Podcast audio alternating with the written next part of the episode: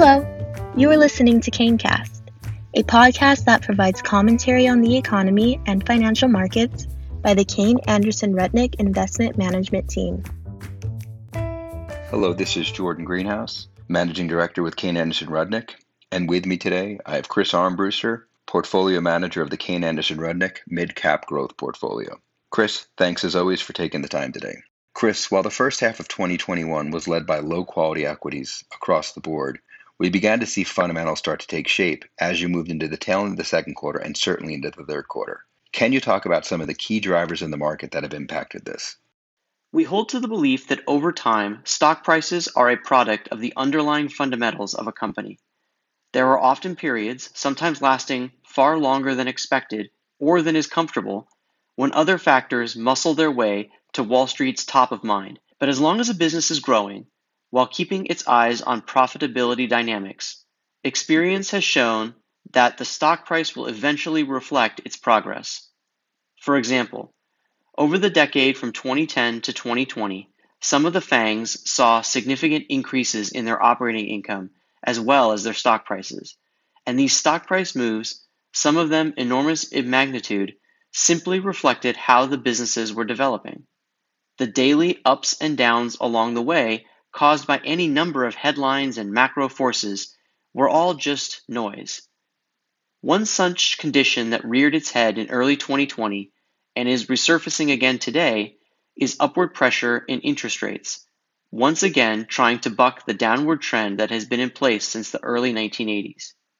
Anticipation of economic growth, labor shortages, supply chain disruptions, and expensive fiscal and monetary policy have conspired to drive up expectations for rising prices and for sooner than expected rate increases by the Federal Reserve. As we mentioned a few podcasts ago, growth stocks have exhibited a strong negative correlation to rising rates this year, as much of their cash flows are expected to come in the out years, and higher rates mean many investors discount them more heavily in calculating the current value of these securities. We believe that as long as we have the same confidence in the fundamentals of the underlying business as we did previously, we have no reason to be less certain that those out year cash flows will indeed materialize. We also still have a great deal of confidence in the longevity of a few main growth drivers for many of our holdings. These include, but are not limited to, e commerce, application and software development and deployment, cloud computing, and digitization of many previously analog or manual corporate functions. Specific to the mid-cap growth portfolio, what were some of the key contributors to returns during the third quarter of 2021? The top five contributors to the mid-cap growth portfolio this quarter are automated bill payment enabler Bill.com, cloud-based human capital management company Paycom, application monitoring leader Datadog, Latin and South American e-commerce and fintech provider Mercado Libre, and technology insight consulting firm Gartner. One key contributor we would like to highlight this quarter is Gartner. Founded in 1979, Gartner has evolved into the go to destination for companies seeking advice on how to best utilize technology within their own business. Its strong reputation and reference cases have led to high client retention rates, and the rapidly changing technology landscape is driving demand for their expertise. In the decade leading up to 2017, the company had delivered strong performance. Then it announced the acquisition of Corporate Executive Board, or CEB, in the first half of 2017, and the stock essentially flatlined for the next three years until the fundamentals of the business began to improve once again. We often warn of the risks that come with acquisitions and how they can derail a good business. And CEB certainly did that to Gartner, at least for a number of years. CEB historically sold an enterprise wide product, and Gartner quickly decided to transition that to a seat based product to more accurately capture the upside from heavier users.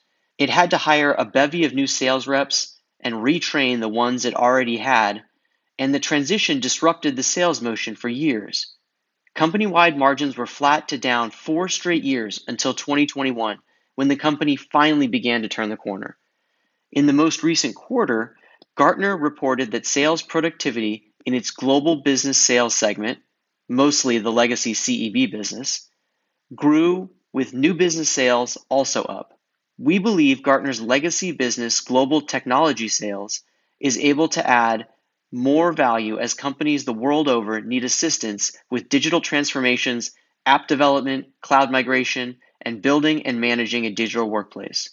We were very patient with this name, holding a position despite the elongated struggles it endured digesting the CEB acquisition because we believed in the strength of the legacy business and are gratified that the business remained robust and that management found a way to finally get the CEB business moving in the right direction.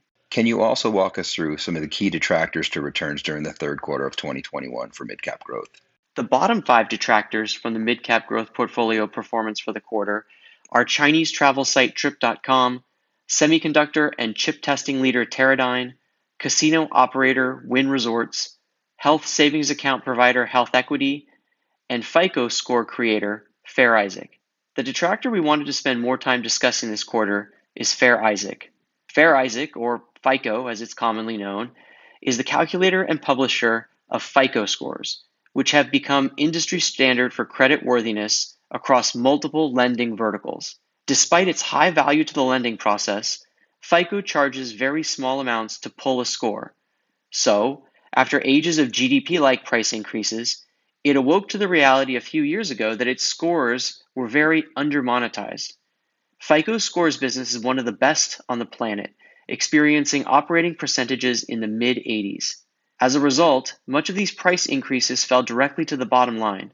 During this past year, however, a Wall Street Journal article surfaced suggesting that FICO's hold on the credit market is slipping, citing a movement away from FICO by some of the largest financial services companies who are increasingly relying on internal data over a standalone FICO score, especially for existing customers, and incorporating a competing product, VantageScore, which was jointly created by the three major credit bureaus to make better credit worthiness decisions. Additionally, regulators are encouraging de emphasizing FICO to expand access to credit some 53 million Americans don't even have FICO scores. And Fannie Mae and Freddie Mac are considering allowing lenders to use other scores on mortgage applications for loans they would consider purchasing.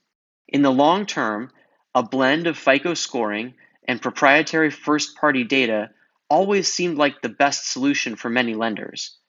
While the VantageScore is a credible product, in our view, FICO scores enjoy the advantage of being ingrained into the workflows for determining credit worthiness in many different industries. Even after FICO has taken prices up over the last few years, its scores still remain very inexpensive compared to the value they provide. Even though the company faces some tough comparisons in the scores business in the next few quarters due to the strength of mortgage lending and refinancing activity during the pandemic, we remain confident holders of the stock. Chris, lastly, as we move into the tail end of the year, what are some of the considerations that you're looking at from a portfolio level? Increasingly, companies and investors are talking about issues in supply chains and what it could mean for margins as we move into the back half of the year, which includes the always tricky holiday season. The cover of a recent issue of Barron's read, The Big Cargo Crunch, and the headline from the cover of The Economist from earlier this month captioned a picture of a lone apple on the shelf of a retailer as the shortage economy.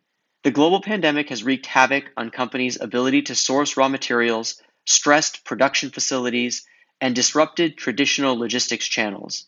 It is abundantly clear that at worst, companies in many different industries are facing rising operating costs. We believe most of our high quality companies can flex their pricing power muscles to offset these rising costs, passing them on to customers.